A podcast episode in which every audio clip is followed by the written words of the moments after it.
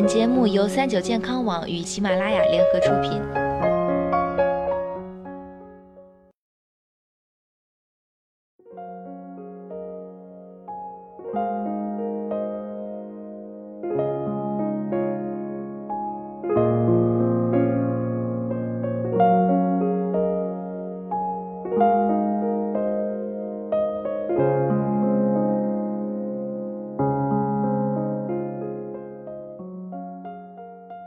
Hello，大家好，欢迎收听这一期的健康养生小讲堂，我是主播探探。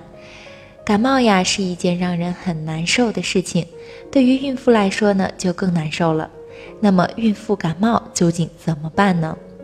我们都知道呀，很多药物对胎儿发育都有一定的影响，因此孕期服用药物一定要谨慎。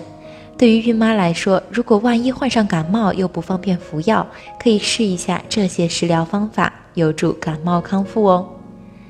一鸡汤，鸡汤可减轻感冒时鼻塞、流鼻涕等症状，而且对清除呼吸道病毒有较好的作用。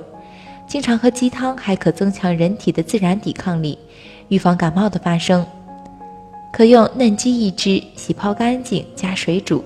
食用时在鸡汤内加进调味品，胡椒、生姜、葱花等。二萝卜和白菜。常喝萝卜白菜汤，不用郎中开药方，在感冒初期服用有较好的效果，平时多食更有好处。萝卜白菜汤用白菜心二百五十克，白萝卜六十克，加水煎好后放红糖十至二十克，吃菜饮汤。三姜茶，姜具有发汗解表、温中止呕、温肺止咳功效，可用于治疗风寒感冒、恶寒发热、头痛鼻塞。